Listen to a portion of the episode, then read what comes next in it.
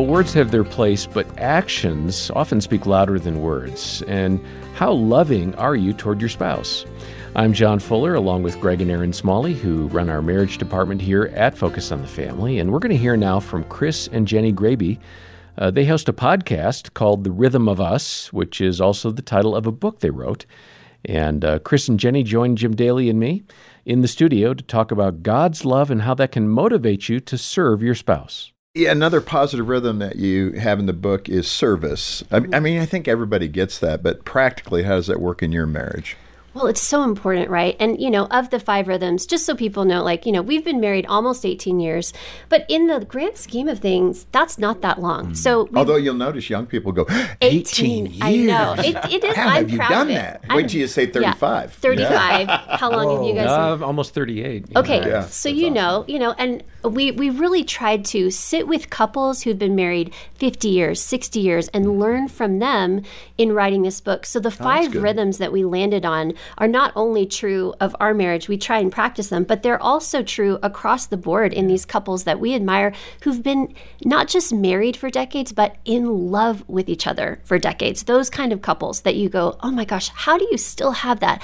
I want that. What are those common five rhythms? So that's where the rhythms came from. But this rhythm of serving was true across the board, and they would all tell us that's where you start, is serving each other. It's, it's so important to get your eyes off of yourself and to see your spouse. You know, we just all wake up every morning and instinctively think of our own needs. That's just human nature. That's the way that we are. And it takes a lot of intentionality and practice to learn to see in a different way. I think it's the whole purpose of marriage, actually, to become selfless. Yeah. Because whose character is that? It's yeah, it's God's Jesus. character. Right? Yeah, that's so, what he does. I mean, I think he created the institution of marriage to yeah. teach us this yes, point, and then we sure. just blow right through it. Well, I think the beauty of the way we kind of postured these five rhythms is it everything that we're trying to say, hey, learn this rhythm with your spouse, comes from relationship with Christ. Yeah. Right. Right. We should speak words of life to Christ, like in our prayer, in our worship.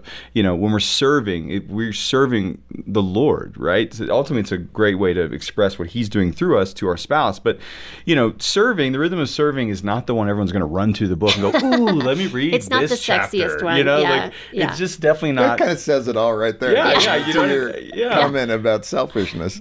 Oh, I think yeah. for us, the way it kind of plays out for us is, I think, you know, after a few years, we start to recognize, okay, there's certain things she just does not, that's really hard for her to do. And there's certain things that I don't love to do. I mean, can I do the laundry? Yes, I'll do the laundry. But she doesn't mind. So for me, we talk about in the book, like... Wait a second, you don't mind? Yeah. I, yeah. yeah. I'm just checking. Go yeah. ahead. Well, we all have our least favorite chores, right? right, you know? right. Hers is, does not want, she does not want to stick her hand in a dirty sink with dishes. So okay. I don't mind that. I was a server for years. I put my hand in plenty of mashed potatoes perfect. to perfect strangers, right?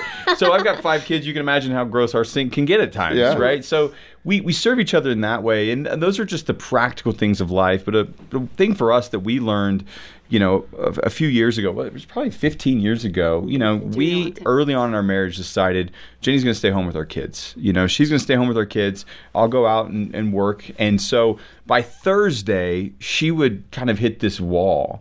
And we just kind of said, okay, what's a way that I can serve her? Having my ears and eyes attuned to what's going on in her life, how can I serve her? And so uh, we decided, hey, Fridays, you just leave. Go out into the world. I'll watch what, however many kids we have at home at the time. I'll work from home. We'll make it work. And then what happened was she goes out into the world. A few hours later, she's walking through the trees. She's doing her thing. She's like, I love you guys so much. Like she just needs a little more. Space. She just comes yeah. back. Yeah, that's good. You've got to fill your tank back up. While we're there, and John's going to mention how to get a copy of the book in just a moment, but we're talking about speaking life and service for your spouse. What are the others, just quickly before John jumps in here? Slowing down, being present, um, seeking adventure, and staying in awe. Greg, I loved hearing from Chris and Jenny and that example they had of Chris giving Jenny a night off from watching the kids. I tried to do that, and it was kind of fun for a while.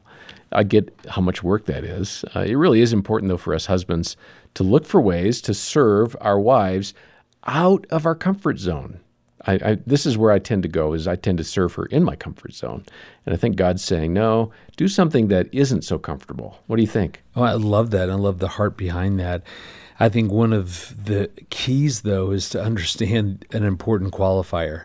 So if, if I approach Aaron like, hey, I want to give you the the the night off, or hey, I want to I want to help you do this, it can almost come across as, this stuff is really your responsibility. Like, kids, that's really your responsibility. Mm-hmm. Or, you know, this thing, you know, cooking is your responsibility, but I want to help tonight out of the goodness of my heart.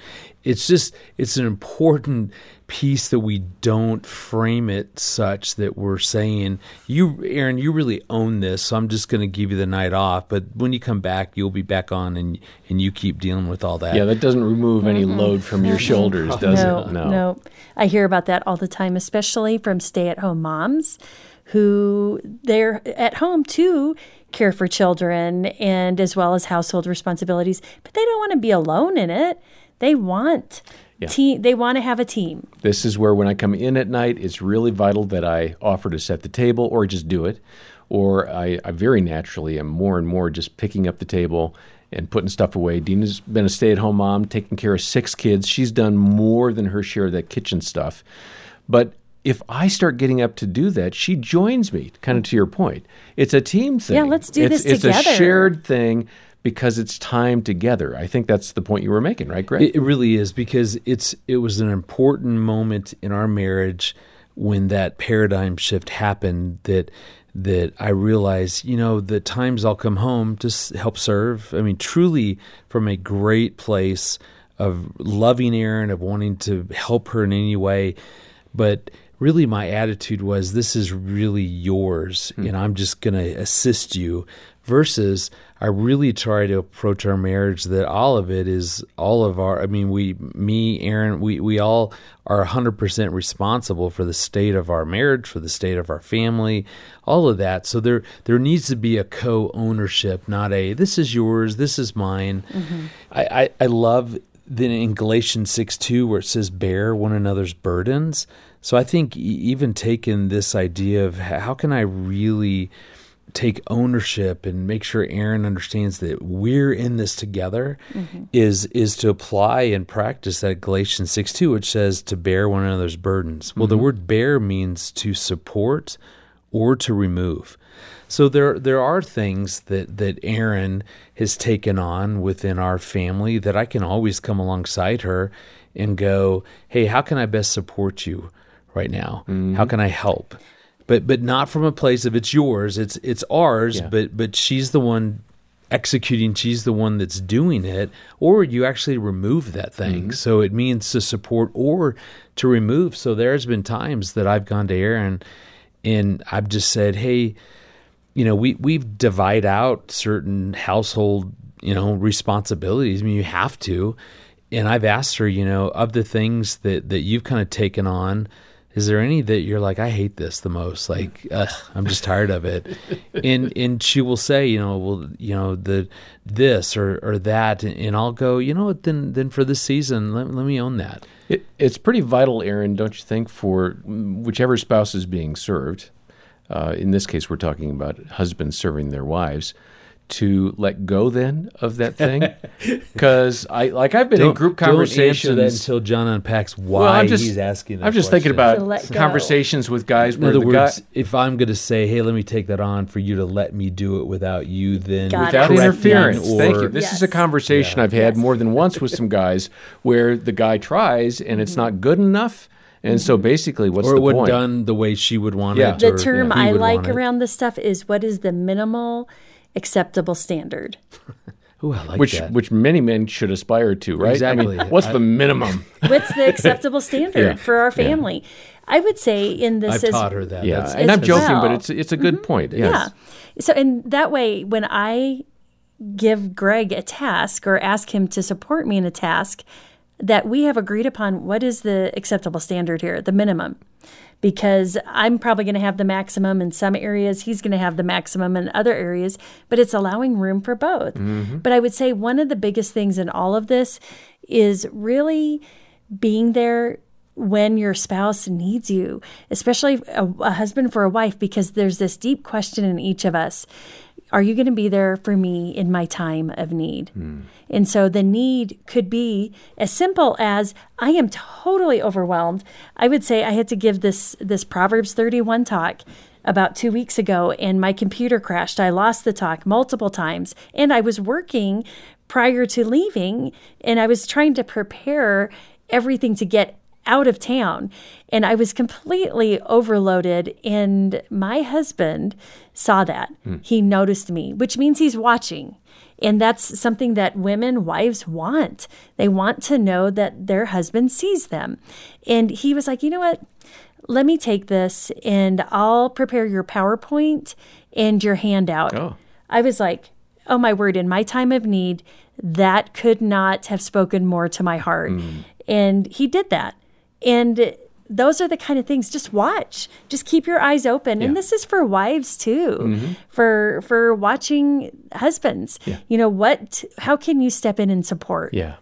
So husbands, keep your eyes on your wife. Um, make sure that you're paying attention to her needs. Look for ways to serve her and to encourage you along the way.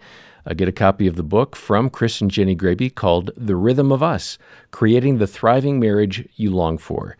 We've got that here at Focus on the Family. We're making it available for a donation of any amount to the Ministry of Focus. Uh, help us reach out around the world through podcasts like this, through all the great resources we have. Be a part of the support team, and we'll send that book to you, The Rhythm of Us. We also have a free online marriage assessment that you can take. Uh, over a million individuals have completed that, and it addresses areas like communication and finances, physical intimacy, and more. Uh, that's free, and we're going to link over to that in the show notes as well. Next time, the Graebes will address how to communicate about adventure with your spouse. And uh, for now, on behalf of Greg and Aaron, I'm John Fuller, and thanks for listening to the Focus on the Family Marriage Podcast.